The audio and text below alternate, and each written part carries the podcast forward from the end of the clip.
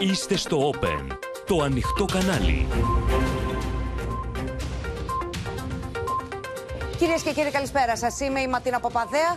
Ελάτε να δούμε μαζί τα νέα της ημέρας στο κεντρικό δελτίο ειδήσεων του Open που αρχίζει αμέσως τώρα. Διώξεις για τέσσερα κακουργήματα στους Κροάτες και Έλληνες χούλιγκανς που συνελήφθησαν μετά τη δολοφονία του φιλάθλου της ΑΕΚ. Ντόμινο αποκαλύψεων για την ολιγορία της αστυνομίας. Τους εντόπισαν στα διόδια της Ελευσίνας και τους έχασαν. Πολιτική αντιπαράθεση, παρέτηση οικονόμου, ζητάει η αντιπολίτευση. Νέα επίθεση με ντρόουν στη Μόσχα επιχείρησαν οι Ουκρανοί. Έκρηξη σε εργοστάσιο αμυντικού υλικού κοντά στη ρωσική πρωτεύουσα. Κύκλωμα εμπορίας βρεφών εξαρθρώθηκε στα Χανιά. 73χρονος γυναικολόγος ο εγκέφαλος. Γυσμαδιάμ σε γειτονιά του Ασπρόπυργου από έκρηξη βόμβας μεγάλης ισχύως.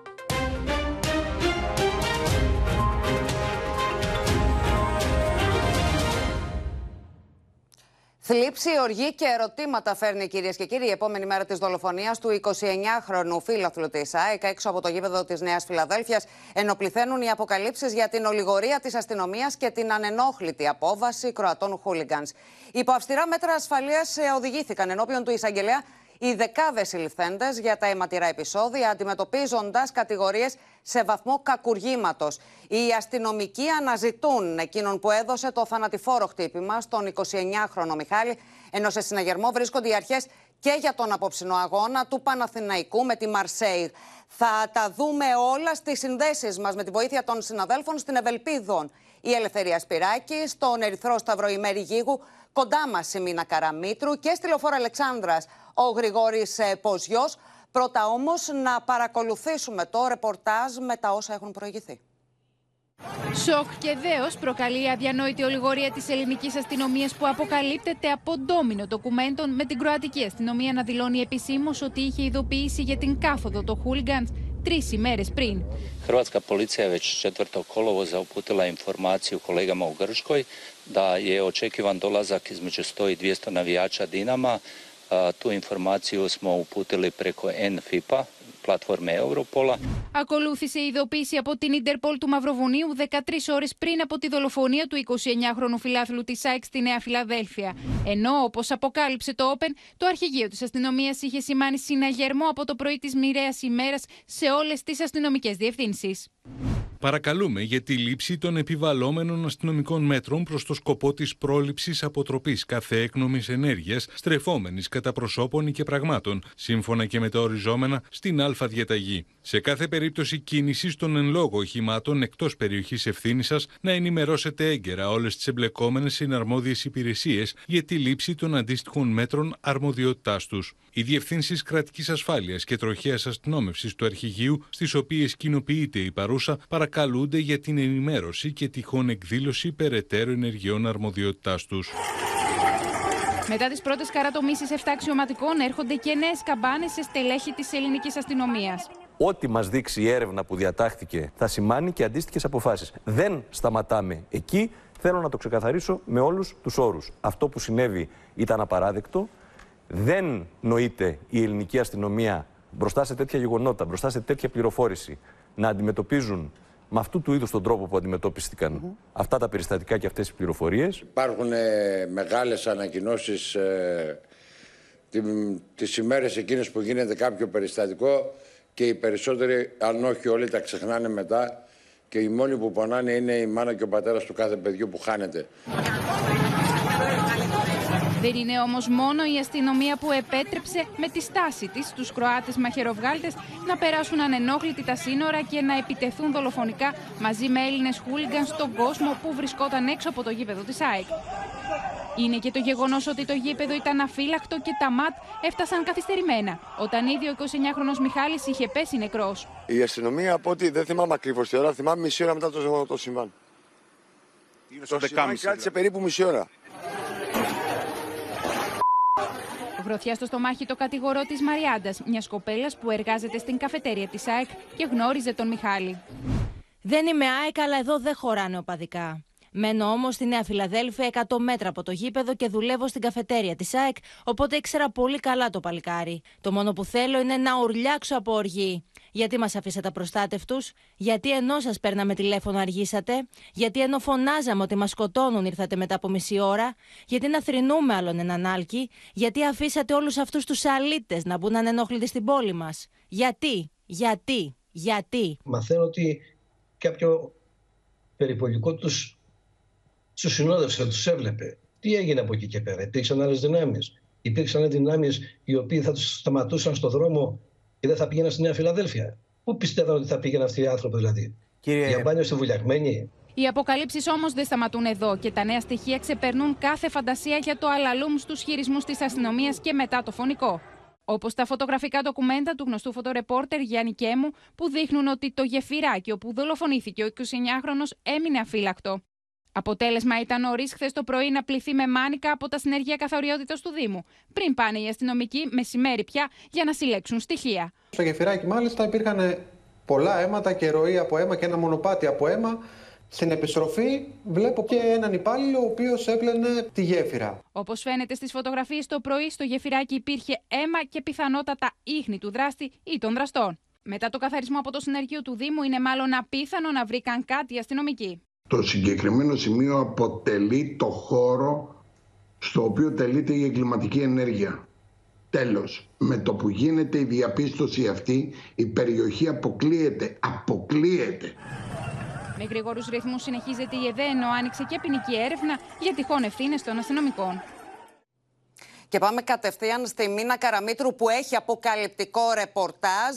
Μίνα, η δικογραφία που έχει σχηματιστεί είναι λεπτομερής. Περιλαμβάνει πολλά στοιχεία. Έχουμε γνώση αυτών των στοιχείων. Ενώ μέσα στην ε, δικογραφία που υπάρχει, υπάρχει η παραδοχή ότι γνώριζαν οι αστυνομικοί. Ναι, είναι μια δικογραφία λοιπόν που περιγράφεται με κάθε λεπτομέρεια πώς έφτασαν στην χώρα μας οι Ουκρανοί χούλιγκανς και πώς δολοφόνησαν το 29χρονο παιδί. Μέσα λοιπόν σε αυτή την δικογραφία περιγράφεται ακριβώς ότι η ελληνική αστυνομία όχι μόνο γνώριζε, αλλά και ότι μάλιστα κάποια στιγμή μια εποχούμενη περιπολία τους εντόπισε στην Ελευσίνα. Θα σας πω λοιπόν σε κάποιο σημείο πώς περιγράφεται ότι ενημερώθηκε η ελληνική αστυνομία και τι έκανε όταν ενημερώθηκε ότι θα φτάσουν οι χούλιγκανς στη χώρα μας. Πρωινές ώρες 7-8-2023 ενημερωθήκαμε τηλεφωνικά ότι περίπου 25 με 30 άτομα με υπήκοους Κροατίας, πιθανόν οπαδοί της Δυναμό Ζάγκρεπ, μέσω του Μαυροβονίου εισήλθαν στην Αλβανία, ενώ με συμβρινές ώρες ενημερωθήκαμε ότι κάποια οχήματα με πιθανόν Κροάτες οπαδούς εισήλθαν στη χώρα. Έγιναν προσπάθειες τηλεφωνικώς προκειμένου να εξακριβωθεί τυχόν είσοδος στον ανωτέρω στη χώρα μας και στη συνέχεια αρμοδίως διαβιβάστηκαν προς όλες τις εμπλεκόμενες υπηρεσίες. Και συνεχίζεται λοιπόν στη δικογραφία και αναφέρεται το εξής. Στις 10 η ώρα το βράδυ, έχει σημασία που σας λέω στις 10 η ώρα το βράδυ, δηλαδή περίπου ματίνα μία ώρα πριν δολοφονηθεί το παιδί. Από εποχούμενη περιπολία της υπηρεσίας μας, της αθλητικής βίας δηλαδή συμπληρώνω, εντοπίστηκαν να διέρχονται από τα διόδια της Ελευσίνας 25 περίπου οχήματα με κροατικές πινακίδες, όπου επέβαιναν οπαδοί της Δυναμό Ζάγκρεπ και τέθηκαν υπό διακριτική παρακολούθηση επί της Εθνικής Οδού. Στην έξοδο της Αττικής Οδού τα οχήματα διασπάστηκαν αναπτύσσοντας ταχύτητα με αποτέλεσμα να μην είναι πλέον δυνατή η επιτήρησή τους. Τώρα, Ματίνα, στη δικογραφία μέσα περιγράφεται και δυστυχώς με σοκαριστικό τρόπο, γιατί όλες αυτές τις μέρες μιλάμε για ένα οργανωμένο σχέδιο από μαχαιροβγάλτες που ήρθαν στη χώρα μας και δεν θα δίσταζαν να φτάσουν μέχρι και τη δολοφονία. Σοκ προκαλεί μήνα, τα όσα άφησαν λοιπόν, και πίσω τους. Ακριβώς. Λοιπόν, πάμε λοιπόν να δούμε τι άφησαν πίσω τους και τι βρήκαν οι αστυνομικοί στο σημείο που δολοφονήθηκε το παιδί. Αναδιπλούμενο σουγιά χρώματος μαύρου συνολικού μήκους 20 εκατοστών με λάμα 9 εκατοστών. Άλλον αναδιπλούμενο σουγιά, χρώματα επίσης μαύρου, συνολικού μήκους 19 εκατοστών, με λάμα 8 εκατοστών. Ξύλινα κοντάρια 96 και 86 εκατοστών. Πλαστικό προστατευτικό δοντιών. Προσέξτε, φύγαν από την Κροατία και φροντίσαν να πάρουν μαζί τους και πλαστικό προστατευτικό δοντιών. Από αυτό δηλαδή που βάζουν οι πυγμάχοι για να προστατεύουν τα δόντια τους. Φωτοβαλίδες καθώς επίσης και επικαλαμίδες. Επίσης βρέθηκε και ένας σιδερένιος σωλήνας 180 80 εκατοστών παρακαλώ, όπου μάλιστα επάνω υπάρχουν και κοιλίδες αίματος. Όσον αφορά τώρα Ματίνα την ένορκη διοικητική εξέταση που έχει ξεκινήσει στην ελληνική αστυνομία, να σας πω ότι αυτή έχει ανατεθεί στο νούμερο 3 της ελληνικής αστυνομίας στην ηγεσία, στον επιτελάρχη, τον κύριο Γκαρίλα. Αυτό καταρχάς θέλω να σας ξεκαθαρίσω ότι σημαίνει πρακτικά ότι ο κύριος Γκαρίλας δεν μπορεί να ελέγξει τον αρχηγό ή τον υπαρχηγό της ελληνικής αστυνομίας. Η ΕΔΕ που θα κάνει αναγκαστικά λόγω της θέσης του και του βαθμού του είναι από το δικό του το βαθμό και κάτω. Ήδη μάλιστα μάθαμε ότι έχει ξεκινήσει, παίρνει τις πρώτες καταθέσεις. Αυτό μάλιστα που έλεγαν πηγές από το Υπουργείο Προστασίας του Πολίτη είναι ότι από το γραφείο του θα περάσουν από 15 έως 20 ε, αξιωματικοί. Και αν θέλετε να σας δώσω μάλιστα και μία πρώτη εικόνα ναι. από αυτά που λένε όσοι περνούν από το γραφείο για να δώσουν κατάθεση. Εγώ καταλαβαίνω λοιπόν ότι στην ελληνική αστυνομία όλοι ήξεραν. Όλοι έκαναν ε, διαταγές προς το διπλανό τους. Έκαναν μία όριστη διαταγή. Πάρτε μέτρα, φροντίστε τα αυτοκίνητα. Δηλαδή όλοι, όλοι ήξεραν και όλοι είχαν ε, πάρει τις διαταγές τους. Δεν βλέπω να υπάρχει ένα κεντρικό πρόσωπο το οποίο να συντόνιζε όλη αυτή την επιχείρηση. Καταλαβαίνω μόνο κάτσε να κάνω μία διαταγή, να τη δώσω εγώ στο διπλανό μου, να τη δώσω και στους υπόλοιπους και μέχρι εκεί. Μάλιστα. Τραγικά τα ευρήματα, αλλά εξίσου τραγική και αυτή η διαπίστωση, Μίνα. Σε ευχαριστούμε πολύ. Τώρα, κυρίες και κύριοι, οι έρευνες για τον δολοφόνο του 29χρονου Μιχάλη συνεχίζονται, ενώ υπό αυστηρά μέτρα ασφαλείας οδηγήθηκαν ενώπιον του εισαγγελέα οι συλληφθέντες για τα αιματηρά επεισόδια οργή και αποδοκιμασίες έξω από τα δικαστήρια στην Ευελπίδων.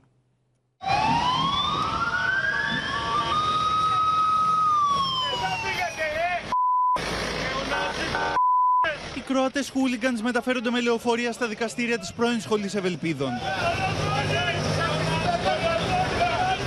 Έξω από τα δικαστήρια έχει μαζευτεί κόσμος που τους αποδοκιμάζει. Το κλίμα είναι τεταμένο. Οι Κροάτες είναι προκλητικοί. Μέσα από το λεωφορείο φαίνεται να γελάνε ηρωνικά στους δημοσιογράφους που βρίσκονται στο σημείο και στους συγκεντρωμένους. Παιδιά, πέφτει πολύ ξύλο. Τι δεν γίνεται; Γιατί δεν παίρνει το 100 ρε.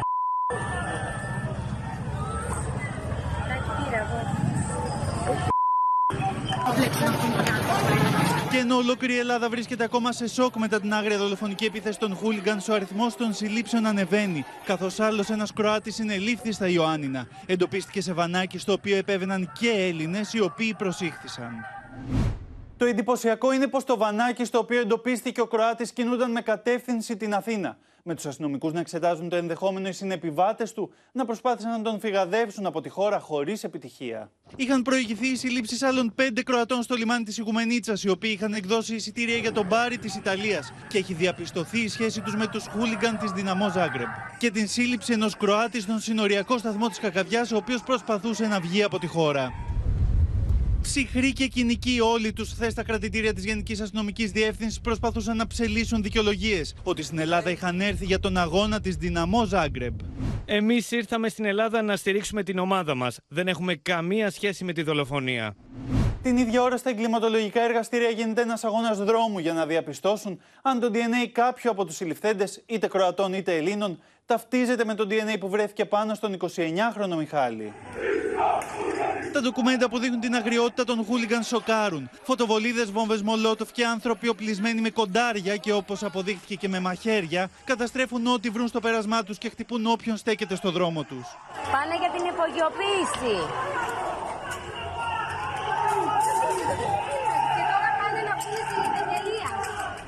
Ήμουν εκεί και έφυγα 3-4-5 λεπτά πριν. Ήμουν οικογενειακός, ακριβώς δίπλα. Ενδεχομένως μπορεί να ήμουν και εγώ μαχαιρωμένος σήμερα. Ε, ήρθαν να σκορώσουν και να ανεβάσουν κάποια βιντεάκια στο διαδίκτυο παγκοσμίως, να δουν κάποιοι ανεγκέφαλοι, να πούνε ότι εμείς είμαστε μάγκες, ότι εμείς κάναμε αυτό, ότι εμείς κάναμε το άλλο. Τα όσα συνέβησαν χθες με τον τραγικό χαμό του συνανθρώπου μας αναδεικνύουν ταυτόχρονα δύο διαφορετικά φοβερά αντιφατικά πρόσωπα mm -hmm. της ελληνικής αστυνομίας.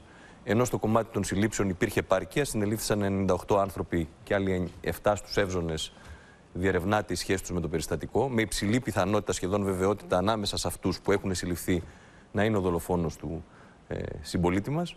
Στον τομέα της πρόληψης, της αποτροπής, είχαμε μια τραγική αποτυχία. Την ίδια στιγμή, ο Υπουργός Εξωτερικών της Κροατίας με δηλώσεις του καταδίκασε τις πράξεις και τη συμπεριφορά των Κροατών οπαδών της Δυναμό Ζάγκρεμπ.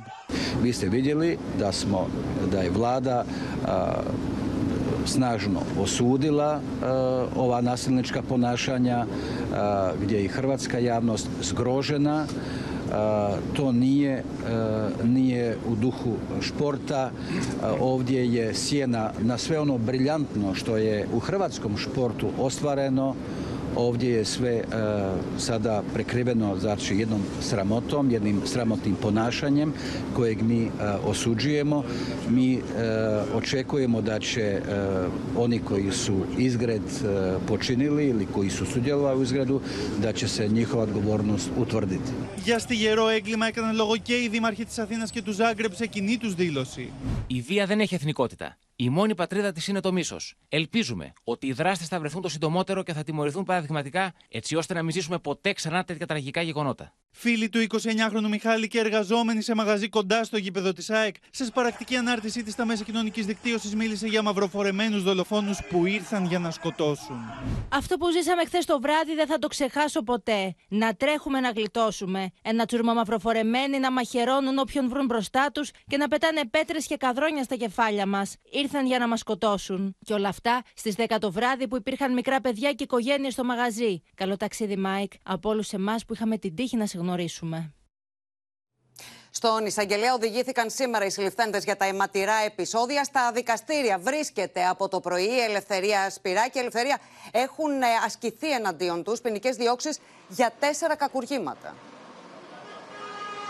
Και με συγκεκριμένα ματίνα, οι κακουργηματικές διώξεις αφορούν τα δικήματα της ανθρωποκτονίας από πρόθεση, της σύστασης εγκληματικής οργάνωσης, της έκρηξης αλλά και της κατοχής εκρηκτικών υλών. Να επισημάνουμε στο σημείο αυτό ότι το αδίκημα της ανθρωποκτονίας δεν έχει προσωποποιηθεί από τις εισαγγελικές αρχές γιατί δεν έχουμε ακόμα τα αποτελέσματα των ιστολογικών εξετάσεων αλλά και του DNA. Να πούμε Ματίνα ότι αυτή την ώρα οι 104 συλληφθέντες βρίσκονται ενώπιον των, ενώπιον των ανακριτών, συγκεκριμένα την υπόθεση υπόθεση αυτή χειρίζεται η 25η τακτική ανακρίτρια, ενώ ορίστηκαν ακόμη δύο ανακριτές. Ακόμα να πούμε ότι πρόκειται για μια πολύ ωραία διαδικασία, η οποία ξεκίνησε από τις 12 και βρίσκεται σε πλήρη εξέλιξη. Να σημειώσω μόνο ότι για να μελετηθεί η δικογραφία, αυτή η πολυσέλιδη δικογραφία από τον εισαγγελέα, χρειάστηκαν τέσσερις ώρες, ενώ όπως σας είπα σε εξέλιξη βρίσκεται η διαδικασία των ε, της, των ανακριτών αναμένεται να ζητήσουν οι συλληφθέντες να λάβουν προθεσμία την οποία όπως μαθαίνουμε σύμφωνα με πληροφορίες μάλλον και θα τη λάβουν. Ναι, προκειμένου να απολογηθούν. Σε ευχαριστούμε πολύ Ελευθερία. Στο νοσοκομείο παραμένει η μητέρα του 29χρονου Μιχάλη. Στον Ερυθρό Σταυρό βρίσκεται η Μέρη Γίγου. Εκεί νοσηλεύονται μέρη τέσσερις ακόμη τραυματίες. Τέσσερις τραυματίες από τα επεισόδια της Δευτέρας Ματίνα παραμένουν εδώ στο νοσοκομείο στον Ερυθρό Σταυρό. Τρεις Έλληνες, 48, 47 και 26 ετών, νοσηλεύονται στην χειρουργική κλινική. Η κατάσταση της υγείας τους είναι σταθερή, είναι απείρετη και λαμβάνουν φαρμακευτική αγωγή. Ακόμα ένας Κροάτης, 37 ετών, εκείνος νοσηλεύεται στην Ευρωχειρουργική κλινική και φρουρείται από την αστυνομία.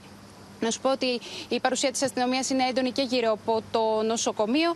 τώρα όσον αφορά την μητέρα του 29χρονου που δολοφονήθηκε, από, για δεύτερη ημέρα νοσηλεύεται προληπτικά στην καρδιολογική κλινική. Η κατάσταση της είναι σταθερή, δεν εμπνέει ανησυχία, ωστόσο το σοκ που έχει υποστεί είναι μεγάλο. Μέρη, σε ευχαριστούμε πολύ. Το τελευταίο θύμα του τυφλού χουλικανισμού, ο Μιχάλης Κατσούρης, αφήνει πίσω του μια οικογένεια συντετριμένη. Ο θείος του, Σταύρος Ψιμουλάκης, μιλώντας στο Open, απευθύνει απεγνωσμένη έκκληση να αποδοθούν οι ευθύνες σε όλους όσοι εμπλέκονται στο χαμό του ανιψιού του. Καλό παιδί. Δεν ήθελε να του πειράξουν τους φίλους του, δεν ήθελε να. δεν κακολογούσε κανέναν. Δεν, δεν, πολλά δεν. Πάλευε για το μεροκάματό του, πάλευε να στηρίξει τη μητέρα του, τα ξέρει όλη η κοινωνία. Η αγάπη του και η λατρεία του ήταν η ΑΕΚ. Η ΑΕΚ και ο λαός της ΑΕΚ και το γήπεδο της ΑΕΚ και οι φίλοι του στην ΑΕΚ και η ζωή του όλη μέρα ήταν η ΑΕΚ. Και του έλεγα Μιχάλη, πρόσεχε μόνο αγόρι μου. Με τη λατρεία της ΑΕΚ στην ψυχή, ο Μιχάλης Κατσούρης έφυγε μαρτυρικά από τη ζωή στην κολλασμένη επιδρομή των Κροατών Χούλιγκαν στη Νέα Φιλαδέλφια. Ο θείος του Σταύρος Ψιμουλάκης ήταν ο δεύτερος πατέρας του. Συντετριμένος ψυχικά αναζητάει ευθύνες από εκείνους που δεν εμπόδισαν ποτέ το κομβόι του θανάτου. Μπουκάρανε μέσα από τα σύνορα. Διανύσανε τη μισή Ελλάδα και φτάσανε στο στάδιο της Νέας Φιλαδέλφειας. Δεν θα γίνει ζημιά. Δεν τους σταμάτησε κανένας. Κάποιοι ξέρανε και κάποιοι δεν κάνανε σωστά τη δουλειά τους. Σε ποδοσφαιρικούς όρους που πρέπει να τους στείλει ο Πρωθυπουργός. Εγώ θα τους στείλω. Στο τοπικό. Η έκκληση του Σταύρου Ψιμουλάκη είναι να σπάσει το σπιράλ του θανάτου της οπαδικής βίας. Έκκληση που μετά τη δολοφονία του ανιψιού του μετατρέπεται σε κραυγή απόγνωσης. Και άλλα παιδιά θα θρυνήσουμε. Πρέπει να σταματήσει αυτό το κάκο. Δεν ξέρω τι πρέπει να γίνει ο Πρωθυπουργός. Θάτσερ πρέπει να γίνει. Δεν ξέρω πώς θα το διαχειριστεί. Πρέπει να σταματήσει αυτό το κακό.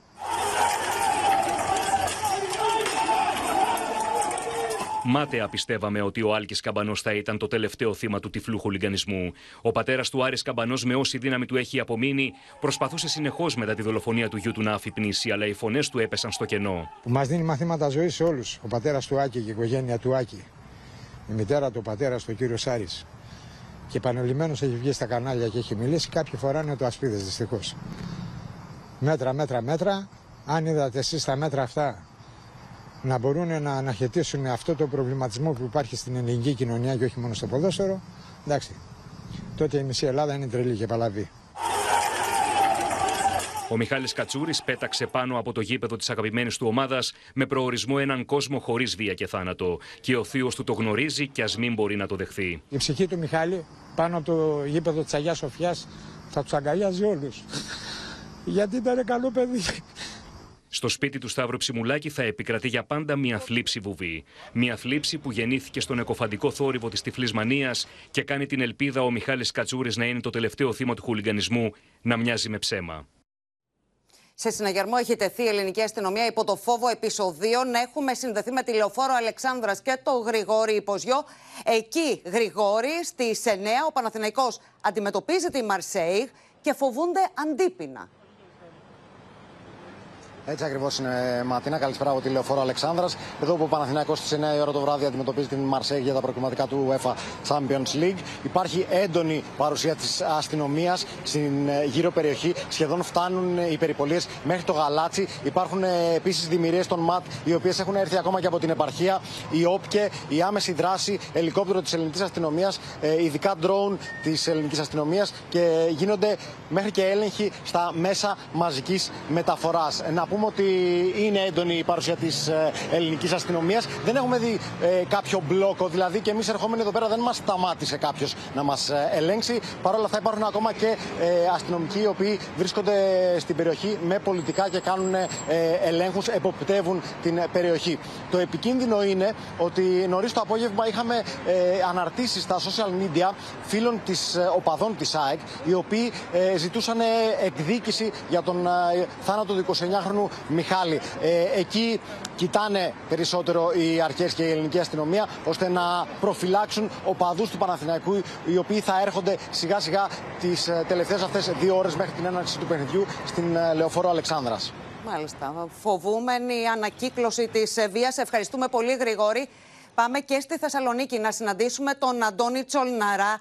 Καθώς, Αντώνη, είχαμε προκλητικές αναρτήσεις στήριξης από παδούς της Δυναμό Κιέβου στους ε, Κροάτες ε, χούλιγκανς και αυτές οι προκλήσεις έρχονται εν ώψη του αυριανού αγώνα του Άρη με τη Δυναμό Κιέβου εκεί, στη Θεσσαλονίκη και μετά από αυτές ε, τις ε, προκλήσεις έχει σημάνει ματίνα και κόκκινο συναγερμός ε, στη Γενική Αστυνομική Διεύθυνση Θεσσαλονίκης, ειδικά μετά από αυτά τα προκλητικά μηνύματα των Ουκρανών οπαδών, οι οποίοι ουσιαστικά στηρίζουν ανοιχτά τους χούλιγαν της Δυναμό Ζάγκρεβ. Σύμφωνα λοιπόν με πληροφορίες του Open, σήμερα το μεσημέρι ο Γενικός Αστυνομικός Διευθυντής Θεσσαλονίκης Ματίνα συγκάλεσε έκτακτη σύσκεψη και ανακοίνωσε μία σειρά μέτρων με αφορμή την αυριανή αναμέτρηση του Άρη με την Δυναμό Κιέβου. Συγκεκριμένα, αποφασίστηκε η σύσταση ειδικής ομάδας αποτελούμενη από δυνάμεις της ΟΠ και της αθλητικής βίας αλλά και της άμεσης δράσης, η οποία Ματίνα από εχθές προχωρά σε ελέγχους, ενώ και σήμερα όλες αυτές οι αρμόδιες υπηρεσίες βρίσκονται σε αυξημένη επιφυλακή. Επίσης, στο επιχειρησιακό αυτό σχέδιο προβλέπεται η επιτήρηση συνδέσμων, ε, υπερπολίες σε γνώριμα σημεία κλειδιά των οπαδών για τα γνωστά ραντεβού, ενισχυμένες δυνάμεις πριν την ε, αυριανή αναμέτρηση στις 9 και 4 το βράδυ και προληπτικούς ελέγχους όπου αυτοί απαιτηθούν. Οπότε καταλαβαίνετε, Ματίνα, ότι πραγματικά η αστυνομία βρίσκεται σε αυξημένη επαγρύπνηση, ε, θα λέγαμε, καθώς σύμφωνα με πληροφορίες στη Θεσσαλονίκη έχουν καταφτάσει περίπου 200 οπαδοί της Δυναμό Κιέβου και μόνο ενθαρρυντικά δεν είναι τα μηνύματα που λαμβάνει η αστυνομία, καθώς έχουμε να κάνουμε με οπαδούς ακροδεξιά στοιχεία που μάλιστα δεν δίστασαν να δημιουργήσουν και μπλε ε, ψεύτικες πλαστικές βόμβες, στις οποίες πάνω αναγράφεται το μήνυμα Λευτεριά ε, στα αδέρφια μας, τα οποία είναι οι χούλιγκαν της ε, Δυναμό Ζάγκρεμπ. Και σε αυτό το οξυμένο κλίμα, Αντώνη, απετράπη στην ε, Θεσσαλονίκη οπαδικό επεισόδιο, είχαμε συλλήψεις και προσαγωγές. 16 προσαγωγές, εκ των οποίων οι τρεις μετατράπηκαν σε συλλήψεις. Πρόκειται για τρία άτομα ηλικίας 21, 26 και 27 ετών. Ε, σε βάρος τους, ο εισαγγελέας άσκησε ε, διώξεις διώξει σήμερα το που κατέφθασαν στο δικαστικό μέγαρο, οι οποίες έχουν να κάνουν με τη δικογραφία που είχε σχηματιστεί σε βάρος τους για όπλα, για πυροτεχνήματα, φωτοβολίδες, αλλά και για αδικήματα που αφορούν ε, για, την, για αθλητικές εκδηλώσεις. Ε, τώρα τι έγινε; Χθες το βράδυ ουσιαστικά τους ε, εντόπισαν στην περιοχή της Κρίνης ε, με πέντε ε, οχήματα, συγκεκριμένα τρία αυτοκίνητα και δύο μηχανάκια, να ρωτούν τυχαίους ε, περαστικούς τι ομάδα είναι. Έτσι λοιπόν οι αστυνομικοί τους εντόπισαν, τους σταμάτησαν και μάλιστα στην κατοχή τους εντοπίστηκαν όλα αυτά τα αντικείμενα και μάλιστα έχει αναρτηθεί και μια σχετική φωτογραφία. Ενώ η δίκη για τους ε, τρεις συλληφθέντε ναι. Ματίνα θα διεξαχθεί στις 22, στις 22 Αυγούστου. Αντώνη, σε ευχαριστούμε πολύ. Πυρομαδών εξαπολύει αντιπολίτευση κατά της κυβέρνησης για χειρισμούς και παραλήψεις που οδήγησαν στην άγρια δολοφονία του 29χρονου στη Νέα Φιλαδέλφια. Παρέτηση οικονόμους ζητούν ΣΥΡΙΖΑ, ΠΑΣΟΚ και ΚΚΕ με τον ίδιο να απαντά πως το ζήτημα δεν έχει να κάνει με πολιτικό σχεδιασμό. Θα ήταν ο εύκολος δρόμος ο δρόμος της παρέτησης. Να αποφύγει την κριτική, την πολιτική κριτική, την κομματική κριτική. Εγώ αντιλαμβάνομαι την ευθύνη μου. Είναι η απάντηση του Υπουργού Προστασίας του Πολίτη στην οξία κριτικής σύσσωμη τη αντιπολίτευσης που ζητά την παρέτηση του Γιάννη Οικονόμου, εγκαλώντας τον για επιχειρησιακό φιάσκο το οποίο οδήγησε στη δολοφονία του 29χρονου οπαδού της ΑΕΚ. Θα ήταν ένα ελάχιστο δείγμα ευθυξίας, ένα ελάχιστο δείγμα ότι αντιλαμβάνεται πρώτον την αντικειμενική ευθύνη που έχει ως πολιτικός. Οι ευθύνες για αυτό το πρωτοφανές φιάσκο είναι τεράστιες. Εδώ πρόκειται για μια ε, ασύλληπτη, ε, ασύλληπτη ανικανότητα. Ο κύριος Μητσοτάκης παραμένει εξαφανισμένος, ενώ η χώρα συγκλονίζεται από την αγρία δολοφονία στη Νέα Φιλαδέλφια. Εγώ θα περίμενα ότι ο κύριος Οικονόμου θα είχε υποβάλει την παρέτησή του, όχι ως άμεσα εμπλεκόμενος, θέλω να είμαι ειλικρινής, αλλά ως μιας πράξη ε, ευθυκρισίας και ευθυξίας για το γεγονός ότι η σημερινή κυβέρνηση είναι συνέχεια της προηγούμενης, δεν παρέλαβε από κάπου αλλού. Και η ηγεσία της Ελλάδας υπάρχει θέμα. Εγώ νομίζω ότι τα κεφάλια που πέφτουν, ακούγα και πριν την εκπομπή, είναι, μικρά. είναι μικρά. Ο ΣΥΡΙΖΑ έχει ζητήσει 6-7 φορές την παρέτησή μου ως κυβερνητικού εκπροσώπου. Ο κ. Ανδρουλάκης που θέλει να γίνει ΣΥΡΙΖΑ ήταν απολύτως φυσικό να μιμηθεί το ΣΥΡΙΖΑ για να υποδηλώσει και την παρουσία του τις τελευταίες μέρες. Αλλά δεν θα είχα κανέναν ενδιασμό να παραιτηθώ αν το ζήτημα είχε να κάνει με ένα πολιτικό σχεδιασμό. Και εγώ, ο κάθε υπουργός προστασίας του πολίτη, δεν είναι αστυνομικός, δεν είναι επιχειρησιακός για να καταστρώνει σχέδια αντιμετώπισης των χούλιγκαν. Μπροστά στην αδιανόητη επιχειρησιακή ολιγορία και βουλευτές της συμπολίτευσης ασκούν κριτική στην ελληνική αστυνομία. Δυστυχώς όμως, ε, εδώ τουλάχιστον ε, και εδώ εξειδικεύουμε επιχειρησιακά, ε, κάτι δεν πήγε καλά. Νομίζω αυτό αποδείχθηκε και χρειάζεται ακόμα μεγαλύτερη προσπάθεια στην ε, πρόληψη, δυστυχώς το λέω, στην πρόληψη και στην αποτροπή τέτοιων περιστατικών. Η ανάληψη πολιτικής ευθύνης για αυτό το πρωτοφανές, ε, αυτή την πρωτοφανή κατάσταση, την πρωτοφανή αποτυχία, θα πρέπει να αναλυθεί και πολιτικά. Πολιτική ευθύνη σημαίνει και παρέτηση. Δεν μπορεί να συμβαίνουν όλα αυτά τα πράγματα. Οι ευθύνες είναι βαριές. Δεν είναι απλές. Οι ευθύνες λοιπόν δεν είναι, είναι μόνο στην αστυνομία. Ε, είναι πάνω απ' όλα και πολιτικές. Η ψυχρή απόφαση της ΣΟΕΦΑ να ορίσει ξανά τον αγώνα της ΑΕΚ με την δυναμό Ζάκρεπ, αδιαφορώντας για το ζωφερό κλίμα, προκάλεσε την οργή της Ένωσης που ζητά την καταδίκη της κροατικής ομάδας. Οργή και αποτροπιασμό έχει προκαλέσει στην ΑΕΚ η απόφαση της UEFA να ορίσει κανονικά τα παιχνίδια με την Δυναμό Ζάγκρεπ λίγες ώρες μετά τον θάνατο του Μιχάλη. Η απόφαση της Ευρωπαϊκής Ομοσπονδίας που αναγκάζει ουσιαστικά την Ένωση να πάει να αγωνιστεί στο σπίτι των δολοφόνων του Μιχάλη έκανε την κυτρινόμαυρη ΠαΕ να εκδώσει οργισμένη ανακοίνωση κατά της ΣΟΕΦΑ. Πώς είναι δυνατόν μετά από τη βάρβαρη δολοφονία του Μιχάλη από μια αγελία λιτών εγκληματιών από την Κροατία, η ΑΕΚ να μπει σε αγωνιστικό χώρο και να παίξει αντίπαλος με τη συγκεκριμένη ομάδα, θα είναι στις κερκίδες κάποιοι εκ των δολοφόνων του; Το λόμπινγκ των Κροατών στο πλαίσιο της ΣΟΕΦΑ έχει τελικά μεγαλύτερη βαρύτητα από την ανθρώπινη ζωή που πήραν οι δολοφόνοι. Και το καλό του ευρωπαϊκού ποδοσφαίρου απαιτεί να βάλουμε τους παίχτε μας να παίξουν ποδόσφαιρο στο άντρο τους σαν να μην συνέβη τίποτα; Ο δρόμος είναι ένας. Άμεση και βαρύτατη τιμωρία τώρα. Από την πλευρά της η Δυναμό, που κατηγορήθηκε ευθέως από την ΑΕΚ ότι γνώριζε για την κάθοδο των δολοφόνων αλλά δεν είπε τίποτα, σε μια επιθετική ανακοίνωση αναφέρει πως η ΑΕΚ εκμεταλλεύεται τον θάνατο του Μιχάλη για το συμφέρον της. Είναι ιδιαίτερα κατανόητο να προσπαθεί να χρησιμοποιήσει μια ανθρώπινη τραγωδία χωρίς κανένα δισταγμό για τη δική του προβολή και το αποτέλεσμα δείχνει την απουσία στοιχειώδους ευπρέπειας, ενσυναίσθησης και ευλάβειας προς το θύμα. Η GNK Δυναμό έκανε ότι περνούσε από το χέρι της για να μην συμβεί αυτή η κατάσταση. Για όλες τις εκδηλώσεις στην Ελλάδα, τη μεγαλύτερη ευθύνη φέρουν οι διοργανωτές, δηλαδή η ελληνική αστυνομία και η ΑΕΚ. Από την πρώτη στιγμή που έγινε γνωστή η είδηση του θανάτου του αδικοχαμένου Μιχάλη, ομάδες αλλά και απλός κόσμος έσπευσαν να συμπαρασταθούν στην οικογένεια του θύματος αλλά και στην ΑΕΚ. Το σκίτσο του 20χρονου Βαγγέλη Σοφικίτη με τον δικέφαλο αετό να τραβάει στον ουρανό τον Μιχάλη πάνω από τη Νέα Φιλαδέλφια ανατριχιάζει. Ξύπνησα το πρωί και είδα ότι ένας άνθρωπος έχασε τη ζωή του λόγω του ότι υποστήριζε άλλη ομάδα και αποφάσισα να κάνω έτσι ένα σκίτσο όπως το φαντάστηκα εκείνη τη στιγμή να γίνεται. Να φεύγει ουσιαστικά αυτό το νέο παιδί έξω από το, από το γήπεδο της αγαπημένης ομάδας άφησα ελεύθερο το μυαλό μου και έτσι βγήκε αυτή η εικόνα. Όπως επίσης ανατριχιάζει και ο διάλογος του Μιχάλη με τον Άλκη Καμπανό στο σκίτσο που ανέβηκε στο λογαριασμό των social media της ομάδας του Αστέρα Εξαρχείων. Πανό συμπαράστασης από τους οπαδούς της Μαρσέη λίγες ώρες πριν από τον αγώνα της ομάδας τους με τον Παναθηναϊκό Σιλεοφόρο, αλλά και αυτόν της τουρκικής Γάλατα Σαράι. Σκληρά ήταν τα λόγια του προπονητή του Πάου Κρασβάν Λουτσέσκου λίγε ώρες πριν από τον αγώνα του δικεφάλου με τη Χάιντουκ στην Κροατία, εκεί όπου δηλαδή δρούν οι δολοφόνοι που ήρθαν στη χώρα μας με μοναδικό σκοπό να σκοτώσουν. These uh, idiots that uh, participated in these fights have to disappear, to be in jail, not to be out, because uh, life uh, is totally different. Not to kill people. Πάμε λοιπόν τώρα στον Γιώργο Τσαντάκη. Γιώργο, φαίνεται πως ε, ούτε η δολοφονία ενός 29χρονου παλικαριού δεν φάνηκε να συγκινεί την UEFA. Ναι, Ματίνα, γιατί η UEFA κάνει σαν να μην υπάρχει ο δολοφονικός χουλιγκανισμό που λιμένεται το ποδόσφαιρο. Την ενδιαφέρει τι γίνεται μόνο εντός των τεσσάρων γραμμών. Την ενδιαφέρει πρωτίστως το κέρδος και καλά κάνει. Εξάλλου δεν επηρεάζονται τα κέρδη της από κρίσει, πολέμους, μνημόνια κτλ.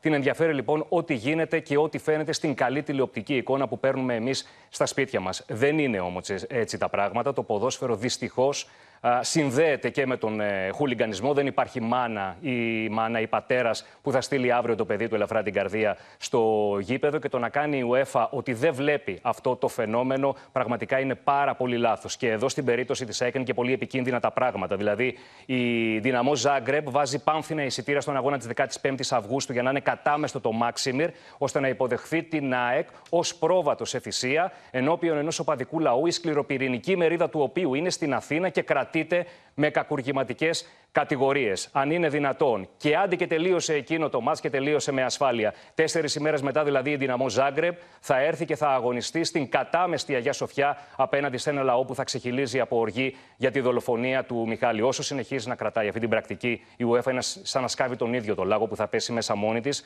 διακριτικά και σιγά σιγά. Θα πρέπει να αναλάβει δράση και κατά του χουλιγκανισμού, να συνεργαστεί με τις ευρωπαϊκές αρχές προκειμένου να παταχθεί αυτό το ζωφερό φαινόμενο. Αλλιώς κάποια στιγμή στο μέλλον θα έχουμε το ποδόσφαιρο εντός του γηπέδου που της αρέσει της UEFA και ένα ποδόσφαιρο εκτός, ποδόσφαιρο βίας, ποδόσφαιρο χουλιγκανισμού εκτός των γηπέδων. Εκτός και αν θέλει και από αυτό, τη δεύτερη περίπτωση, η UEFA να βγάλει λεφτά.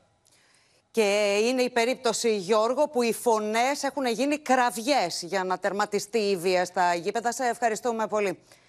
Η δολοφονία του Άλκη Καμπανού το Φεβρουάριο του 2022, κυρίες και κύριοι, είχε πυροδοτήσει την έρευνα του Όπεν για την αναζήτηση των αιτιών της οπαδικής βίας.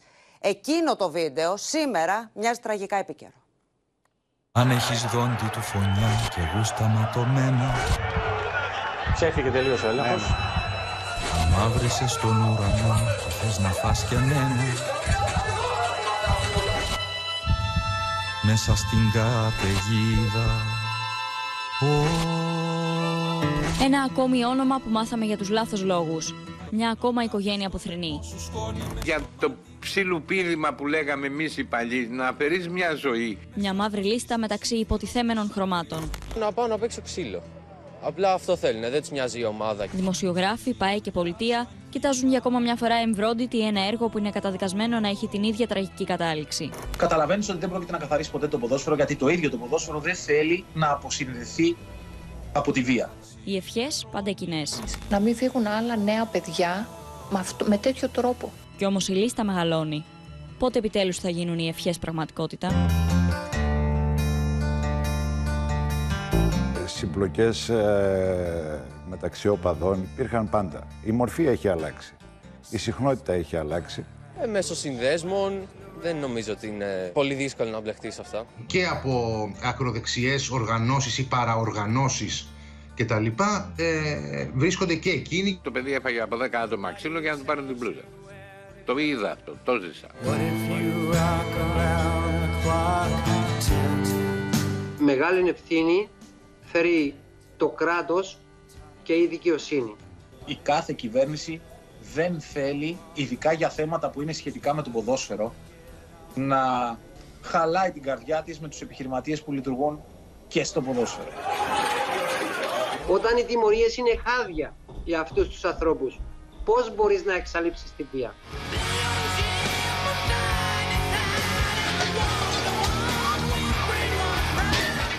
Των δημοσιογράφων δεν μας αναλογεί η ευθύνη να διαλευκάνουμε τα εγκλήματα. Ε, ε, εμείς αυτό που φωνάζουμε είναι αυτό που βλέπει και το γυμνό μάτι. Ότι τα γήπεδα δεν είναι καθαροί χώροι. Σημαντικότερο ρόλο θεωρώ ότι παίζουν οι εμπριστικές δηλώσεις και ανακοινώσεις των ΠαΕ και οι δηλώσεις των παραγόντων. Γιατί ο οπαδός αυτά τα ακούει. Οι ομάδες που κατά κανόνα στη διάρκεια των τελευταίων δεκαετιών δεν έχουν δείξει την διάθεση να εκπολιτήσουν το λόγο και τη συμπεριφορά τους. Υπάρχουν οι ομάδες οι οποίες θέλουν ασφαλώς ε, να συντηρούν οπαδικούς στρατούς. Πολλοί από τους προέδρους ή τους ιδιοκτήτες τους θεωρούν ότι είναι και καλά εργαλεία για διάφορες ε, χρήσεις. Κατά το παρελθόν συνέβαινε. Να υπάρχουν αντικείμενα από την προηγούμενη μέρα, Φερρυπίν, τοποθετημένα μέσα στο γήπεδο. Υπάρχουν και οι ομάδες που ε, πολλοί θα ήθελαν να το αντιμετωπίσουν όλο αυτό, αλλά αδυνατούν, δεν μπορούν να το ελέγξουν. Αυτή τη στροφή την κάνουν μόνο όσο διαρκεί το πένθος. Μόλις φεύγουμε από το πένθος, μετά ε, ξαναγίνονται αυτοί που ήταν προηγουμένως και συντηρούν τη βία.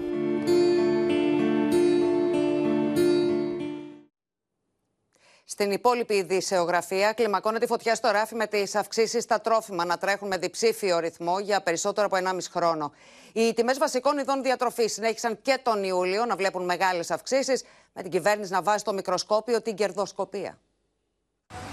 Σε πονοκέφαλο διαρκείας έχει εξελιχθεί η ακρίβεια στα τρόφιμα για τους καταναλωτές, οι οποίοι βλέπουν τις τιμές στο ράφι να έχουν σκαρφαλώσει πια σε απρόσιτα επίπεδα. Πολύ ακριβές αλλά και δεν βλέπουμε ούτε να σταθεροποιούνται, ούτε να κατεβαίνουν. Όλο προς τα πάνω. Οι αυξήσεις στα τρόφιμα τρέχουν με διψήφιο ρυθμό εδώ και 16 μήνες. Την τελευταία φορά που ο πληθωρισμός τροφίμων ήταν σε μονοψήφια επίπεδα ήταν το Μάρτιο του 2022 και έκτοτε τρέχει με σπασμένα φρένα, με το δείκτη να διαμορφώνεται στο 12,3% τον Ιούλιο. Γενικότερα είναι στα ύψη. Το ράλι των ανατιμήσεων έτρεξαν τον προηγούμενο μήνα τα φρούτα και τα λαχανικά. Ενώ μεγάλες ανατιμήσεις είδαν επίσης το λάδι και το ψωμί. Με τις συγκρούσεις στη Μαύρη Θάλασσα να εντείνουν τις ανησυχίες για τις τιμές των σιτηρών. Ωστόσο, οι αρτοποιοί καταγγέλνουν ότι είτε πέφτουν είτε ανεβαίνουν οι τιμές των σιτηρών, οι ίδιοι αγοράζουν ακριβά το αλεύρι. Δεν γίνεται κάθε φορά που ακούγονται αυξήσεις μέσα σε ελάχιστα 24 ώρα να ανεβαίνουν τιμές και στην αντίθετη περίπτωση εδώ και 10 μήνες που μειώθηκαν, μειώθηκε η τιμή των σιτηρών, να μην υπάρχουν μειώσεις στα άλευρα. Η κερδοσκοπία έχει μπει στο μικροσκόπιο της κυβέρνησης με σαρωτικούς ελέγχους και πρόστιμα σε όλα τα στάδια της εφοδιαστικής αλυσίδας. Οι καμπάνες μέχρι στιγμής έχουν ξεπεράσει το 1 εκατομμύριο ευρώ. Θα είμαστε αμήλικτοι και απόλυτα αυστηροί σε όσους προσπαθήσουν να κερδοσκοπήσουν εκμεταλλευόμενοι μια πάρα πολύ δύσκολη κατάσταση για την ελληνική κοινωνία. Παράγοντες τη αγοράς εκτιμούν ότι έρχεται και νέος γύρος ακρίβειας λόγω αύξησης του μεταφορικού κόστους. Η εκτίμησή μου είναι ότι τις επόμενες μέρες οι τιμές θα είναι ακριβότερες. Ποιος είναι ο λόγος, η αύξηση των καυσίμων. Και θα πω για πολλωστή φορά, δεν βρίσκω άλλο τρόπο συγκράτηση των τιμών πέρα από τη μείωση του ΦΠΑ. Η εντυνόμενη ακρίβεια στα τρόφιμα έβαλε τον πληθωρισμό ξανά σε ανωδική τροχιά τον Ιούλιο μετά από έξι μήνες αποκλιμάκωσης. Σε επίθεση φιλίας προς γειτονικές χώρες προχωράει ο Ερντογάν, δηλώνοντας ότι θέλει να λύσει τα προβλήματα με διάλογο και διπλωματία. Το ηρεμοκλίμα των τελευταίων μηνών θα βοηθήσει τις δύο πλευρές, τονίζει ο Γιώργος Γεραπετρίτης. Σε πλήρη μεταστροφή κλίματος κινείται η Άγκυρα με τον Τούρκο πρόεδρο να δηλώνει ενώπιον πρέσβεων ξένων χωρών έτοιμος να συζητήσει τα προβλήματα με τους γείτονέ του. Δεν παρέλειψε ωστόσο να αναφέρει ότι οι ένοπλε δυνάμει τη Τουρκία θα έχουν συνεχή παρουσία στο πεδίο προστατεύοντα τα τουρκικά συμφέροντα. Biz kimseyle kavga peşinde, husumetleri büyütme peşinde değiliz. Bilakis dostlarımızın sayısını daha da artırmanın derdindeyiz. Bizim kimseyle, özellikle komşularımızla çözülemeyecek hiçbir meselemiz yoktur. Herkesle görüşmeye, konuşmaya, karşılıklı adımlarla ortak bir noktaya buluşmaya varız ve hazırız. Son dönemde bölge ülkeleri Avrupa Birliği ve NATO müttefiklerimizle oluşturduğumuz pozitif gündemi sürdürmekte kararlıyız. Η Αθήνα παραμένει αμετακίνητη στι εθνικέ κόκκινε γραμμέ τη, αλλά και έτοιμη να αξιοποιήσει το βελτιωμένο κλίμα των τελευταίων μηνών. Γιώργος Γεραπετρίτης και Χακάν Φιντάν είναι όπως λένε σε ανοιχτή γραμμή, οργανώνοντας τις δύο κρίσιμες συναντήσεις που έρχονται το φθινόπωρο, τη Γενική Συνέλευση του ΟΗΕ στη Νέα Υόρκη και το Ανώτατο Συμβούλιο Ελλάδας και Τουρκίας. Ελλάδα και Τουρκία έχουν μια θεμελιώδη διαφορά, που είναι και η μόνη διαφορά η οποία μπορεί να αχθεί ενώπιον διεθνούς δικαιοδοσίας. Ε, και αυτή είναι η οριοθέτηση των θαλασσίων ζωνών και δι της αποκλειστικής οικονομικής ζώνης και της υφαλοκρηπίδας. Δεν υπάρχει καμία απολύτως δυνατότητα, όχι απλώς να γίνουν παραχωρήσεις, αλλά ούτε καν να τεθούν προς συζήτηση θέματα τα οποία άπτονται της εθνικής κυριαρχίας. Εκτός από τον Τούρκο ομολόγο του Φιντάν, ο Γιώργος Γεραπετρίτης θα συναντηθεί στη Σύνοδο του ΟΗΕ το Σεπτέμβριο και με τη Λίβια ομολογό του Νάιλα Μαγκούς, με την οποία επικοινώνησε το απόγευμα, τονίζοντας την ανάγκη επανεκκίνησης των σχέσεων μεταξύ Αθήνας και Τρίπολης, αλλά και τη διάνοιξη απευθείας διάβλων επικοινωνίας. Αίσθηση έχει προκαλέσει η κίνηση της Ρωσίας να ανοίξει προξενικό γραφείο στα κατεχόμενα της Κύπρου. Έχουμε συνδεθεί με την Κωνσταντινούπολη και τη Μαρία Ζαχαράκη στη Μόσχα. Ο Θανάσης Αυγερινός, καλησπέρα και στους δύο. Είναι μια είδηση, Μαρία, που έχει πάρει μεγάλη έκταση στα τουρκικά μέσα ενημέρωσης. Ναι, παρόλο που οι Τουρκοκύπροι Ματίνα προσπαθούν να μειώσουν αυτή την έκταση, τη διάσταση που έχει πάρει, λένε ότι δεν αποτελεί αναγνώριση του ψευδοκράτους από τη Μόσχα αυτή, το, αυτό το άνοιγμα του γραφείου για προξενικές υπηρεσίες στα κατεχόμενα. Στην Τουρκία ωστόσο και στα τουρκικά μέσα ενημέρωσης διαβάζεται ως ένα βήμα μεγάλο, έχει λάβει ιδιαίτερες διαστάσεις. Η είδηση μεταδόθηκε ως έκτακτη και ως μια πολύ σημαντική εξέλιξη εδώ στην Τουρκία αλλά η επίσημη πολιτική ηγεσία, να το πούμε αυτό, δεν έχει πάρει ακόμη καμία θέση, ακόμη τουλάχιστον. Είναι πάντως μία εξέλιξη σίγουρα που δείχνει τις προθέσεις Πούτιν απέναντι στον φίλο του τον Ερντογάν. Ακούγονταν για καιρό ότι μπορεί να ανοίξει ένα τέτοιο γραφείο και φαίνεται σαν να βγάζει μια υποχρέωση θα λέγαμε ο Βλαντιμίρ Πούτιν προς για τις καλές υπηρεσίες που έχει προσφέρει ο πρόεδρος τα τελευταία χρόνια απέναντι στη Ρωσία. Και να πω τώρα Ματίνα ότι από τη μία υπάρχει λοιπόν αυτός ο ενθουσιασμός ο μεγάλος εδώ που το θεωρούν σαν ένα μεγάλο βήμα, αλλά από την άλλη υπάρχει και μια έντονη ενόχληση και μια χολή θα έλεγα για την επίσκεψη του Μενέντε στην Κύπρο στις 24 Αυγούστου. Λένε ότι ο εχθρός των Τούρκων που τάχθηκε στο πλευρό της Ελλάδας στην Ανατολική Μεσόγειο και αντιστάθηκε στην πώληση των F-16 επισκέπτεται στις 24 Αυγούστου την ελληνοκυπριακή πλευρά. Μάλιστα. Μαρία Ζαχαράκη, σε ευχαριστούμε πολύ. Μπορούμε να παρακολουθήσουμε τι δήλωσε ο ηγέτης του ψευδοκράτου Τατάρ. KKTC'nin tanınması konusunda ne anlam taşıyor? Şimdi tabii Kuzey Kıbrıs Türk Cumhuriyeti bir gerçek. Yani e, tanımayabiliriz ama netice itibariyle orada e, binlerce şey vatandaşları çalışıyorlar, Türk adıyorlar, turist olarak geliyorlar, öğrenci olarak geliyorlar. Η Μόσχα από την ε, πλευρά της και έρχομαι σε σένα Θανάση Αυγερινέ φαίνεται πως κατεβάζει τους ε, τόνους και παρουσιάζει ως τεχνικό και όχι πολιτικό το ζήτημα. Καλό μεσημέρι από τη Μόσχα. Η είδηση έγινε γνωστή από δηλώσεις του Ρώσου πρεσβευτής στη Λευκοσία του Μαράτσι Ζιάζικοφ, ο οποίος είπε ότι σύντομα θα αρχίσει η παροχή προξενικών υπηρεσιών στα κατεχόμενα, στο βόρειο τμήμα της Λευκοσίας είπε επιλέξει για τους Ρώσους πολίτες που διαμένουν στην, στα κατεχόμενα. Μάλιστα κατά τις εκτιμήσεις του πρακτορείου ΤΑΣ που μετέδωσε την είδηση πρόκειται για 50.000 περίπου Ρώσους πολίτες. Ο πρεσβευτής της Ρωσίας ξεκαθάρισε ότι δεν υπάρχει ουδέμια πολιτική χρειά στην απόφαση αυτή και διευκρίνησε μάλιστα ότι η Μόσχα κάνει με καθυστέρηση αυτό που έχουν κάνει ήδη οι Ηνωμένες Πολιτείες, Αγγλία, Γαλλία, Γερμανία και Ιταλία, δηλαδή παρέχουν με αντίστοιχα γραφεία προξενικού χαρακτήρα προξενικές υπηρεσίες στους πολίτες τους. Mm-hmm. Ρωσικές διπλωματικές πηγές διευκρίνησαν ότι δεν πρόκειται για αναγνώριση του ψευδοκράτους και ότι οι κινήσεις γίνονται σε στενή συνεργασία με την Κυπριακή Δημοκρατία, με την οποία όπως γνωρίζουμε το πρόβλημα συζητείται εδώ και πολύ καιρό και πριν ένα χρόνο είχε ξεκινήσει αυτή η συζήτηση. Θανάση Ευγερινές, ευχαριστούμε πολύ. Στο μέτωπο του πολέμου, δύο ακόμα drones με στόχο τη Μόσχα κατέριψε η ρωσική αντιαεροπορική άμυνα. Δεκάδες είναι οι τραυματίες στο μεταξύ στη ρωσική πρωτεύουσα από ισχυρή έκρηξη σε εργοστάσιο πολεμικού υλικού που εξοπλίζει τις ρωσικές δυνάμεις ασφαλείας. Δεκάδες τραυματίες μεταφέρονται στο νοσοκομείο μετά από έκρηξη σε εργοστάσιο στρατιωτικού υλικού και οπτικού εξοπλισμού στην περιοχή Σεργεύ Ποσάντ, στην περιφέρεια της Μόσχας. Οι ρωσικές δυνάμεις ασφαλείας είναι μεταξύ των συνεργατών του. Η υπηρεσία έκτακτης ανάγκης της Ρωσίας, ωστόσο, δεν βλέπει ουκρανική ανάμειξη στο περιστατικό. Την ώρα που το φω τη δημοσιότητα βλέπουν εικόνε από κάμερε ασφαλεία από το χτύπημα σε κτίριο στη Μόσχα στι 30 Ιουλίου, ο δήμαρχο τη ρωσική πρωτεύουσα αναφέρει ότι η ρωσική αντιεροπορική άμυνα κατέριψε δύο drones που πετούσαν με κατεύθυνση προ την πόλη. Коллективный Запад ведет против России опосредованную войну, оказывая беспрецедентную поддержку марионеточному киевскому режиму.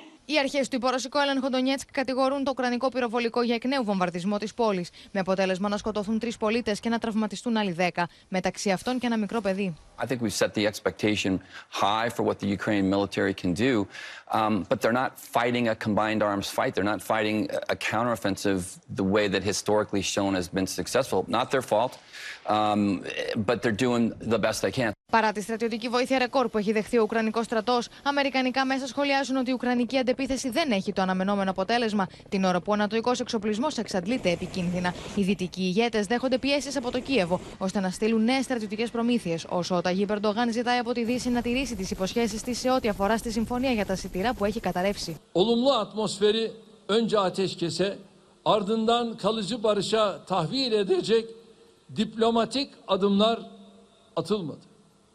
Bunlar yapılmadığı gibi halen ateşe körükle gidiliyor. Ο Βλαντίμιρ Πούτιν πάντως προχωράει κανονικά σε συναντήσεις για την ανοικοδόμηση των προσαρτημένων Ουκρανικών εδαφών, ζητώντας να δοθεί προτεραιότητα σε σπίτια για τους πολίτες και στο οδικό δίκτυο. Με τα χρονικά περιθώρια να πιέζουν για την κατάθεση των ψηφοδελτίων στον Άριο Πάγο, οι υποψήφοι σε Δήμους και Περιφέρειες επιταχύνουν τον προεκλογικό τους βηματισμό. Ταχύτητες ανεβάζουν όμως και οι διεκδικητές της ηγεσίας του ΣΥΡΙΖΑ. Η μάχη της περιφέρειας είναι πολιτική και όχι κομματική. Είναι το μήνυμα του ανεξάρτητου υποψήφιου Γιώργου Ιωακιμίδη, τον οποίο στηρίζει ο ΣΥΡΙΖΑ στην Αττική με αφορμή την υποψηφιότητα Χαρδαλιά. Οφείλει η αυτοδιοίκηση, μια θέση που υπηρετώ 30 χρόνια, να είναι ανεξάρτητη από τα κόμματα.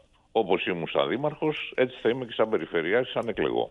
Ο κύριος Χαρδαλιάς μπήκε σε, μια, σε ένα δύσκολο ρόλο και δεν ξέρω πώς θα τα καταφέρει να αποδείξει και το ανεξάρτητο της υποψηφιότητάς του και ταυτόχρονα το διορισμένο με αυτόν τον τρόπο και την ίδια στιγμή παραμένει και υφυπουργός βέβαια. Είτε υποστηρίζουμε ένα ψηφοδέλτιο, είτε έχουμε ένα ψηφοδέλτιο που έχει χρήσμα κομματικό, ο στόχος μας είναι ο ίδιος και στις δύο περιπτώσεις. Να έχουμε ισχυρή αυτοδιοίκηση, και δεν θέλουμε αυτοδιοίκηση να είναι το μακρύ χέρι του κράτους. Και το δεύτερο είναι βέβαια ότι εμείς θέλουμε ενεργοί πολίτες, προοδευτικοί, αριστεροί να συμμετέχουν και να εκλέγονται. Ο ΣΥΡΙΖΑ την ίδια ώρα μπαίνει στην τελική ευθεία για τις εσωκομματικές εκλογές της 10ης Σεπτεμβρίου, με την Εφη Αξιόγλου να προκρίνει την ανάγκη το κόμμα να είναι ισχυρή εναλλακτική για τους πολίτες που δοκιμάζονται από σειρά αποτυχημένων κυβερνητικών επιλογών. Άρα, αυτό το οποίο καλούμαστε εμείς σήμερα ως αριστερά να κάνουμε είναι να δουλέψουμε, να συζητήσουμε με τους πολίτες και να πείσουμε και να εμπνεύσουμε ότι μπορεί να υπάρξει μια άλλη εναλλακτική μια κοινωνία υψηλότερων προσδοκιών, υψηλότερων στόχων, μεγαλύτερων απαιτήσεων, την οποία μπορούμε να τη χτίσουμε. Στόχος για τον Νίκο Παπά είναι να γίνει ο ΣΥΡΙΖΑ το κόμμα των μελών, όπου οι δομές υλοποιούν τις συλλογικές αποφάσεις και το οποίο θα εκτείνεται από την αριστερά έως το κέντρο. Να γίνουμε το κόμμα των μελών. Να κάνουμε όλα τα απαραίτητα βήματα για να ε, να καταστούμε μια παράταξη στην οποία ε, οι δημοκρατικές αποφάσεις των μελών υλοποιούνται από τις ε, δομές. Δεν υπάρχουν δομές οι οποίες καταστέλουν ε, τις δημοκρατικές αποφάσεις, δεν υπάρχουν δομές άβατα, τα πάντα λειτουργούν με διαφάνεια. Ευκλήδης Τσακαλώτος και Στέφανος Τζουμάκα συνεχίζουν τις επαφές και τις συναντήσεις με φίλους και υποστηρικτές τους. Εκτός συνόρων και στη νέα τραγωδία ανοιχτά του Ιταλικού νησιού Λαμπεντούζα, 41 μετανάστες έχασαν τη ζωή τους στο δεύτερο ναυάγιο μέσα σε τρεις ημέρες. Δεύτερο ναυάγιο μέσα σε λίγα 24 ώρα νότια του Ιταλικού νησιού Λαμπεντούζα. Οι ειδικές δυνάμεις του Ιταλικού λιμενικού προσπαθούν να διασώσουν τους μετανάστες που πλέουν στη θάλασσα. Η Ιταλική ακτοφυλακή πετάει σωσίβια μέσα στο νερό. Άνδρες του Ιταλικού λιμενικού ρίχνονται στη θάλασσα για να σώσουν τους μετανάστες. Τουλάχιστον 41 άνθρωποι έχασαν τη ζωή τους, ενώ 4 μπόρεσαν να σωθούν. 41 migrants have drowned off the Italian island of Lampedusa after their boat capsized. Το πλοίο, το οποίο μετέφερε τους μετανάστες, είχε ξεκινήσει από την πόλη Σφάξ της Τινησίας και βυθίστηκε στο ταξίδι του προς τις Ιταλικές ακτές. So what they said is that they uh, were on a boat that had set off from Tunisia. Παρά την πρόσφατη υπογραφή του Μνημονίου της Συνεργασίας της Ευρωπαϊκής Ένωσης με την Ισία για το μεταναστευτικό, η κατάσταση δεν έχει αλλάξει. Πολλοί μετανάστες διασχίζουν τη Μεσόγειο με πλοία των διακινητών. problem is, is not only Malta's problem, it is an EU problem. Um, uh, but but um, we are a small island uh, in the center of the Mediterranean, and uh, we, we are affected more than other countries. Την ίδια ώρα, όλα τα βλέμματα είναι στραμμένα στο πραξικόπημα του Νίγηρα, αλλά και στην ευρύτερη ζώνη του Σαχέλ. Και αυτό γιατί η συμφωνία που είχαν υπογράψει οι απερχόμενες εκλεγμένες κυβερνήσεις των Αφρικανικών χωρών, όπως Μποργκίνα Φάσο και Μάλι με την Ευρωπαϊκή Ένωση, μπορεί να πάει περίπατο και να μην τηρηθεί από τις στρατιωτικές δικτατορίες, προκαλώντας με αυτόν τον τρόπο αύξηση των μεταναστευτικών ροών και αποσταθεροποίηση. Πάμε να συναντήσουμε τώρα τον Γιάννη Ισγιάκα.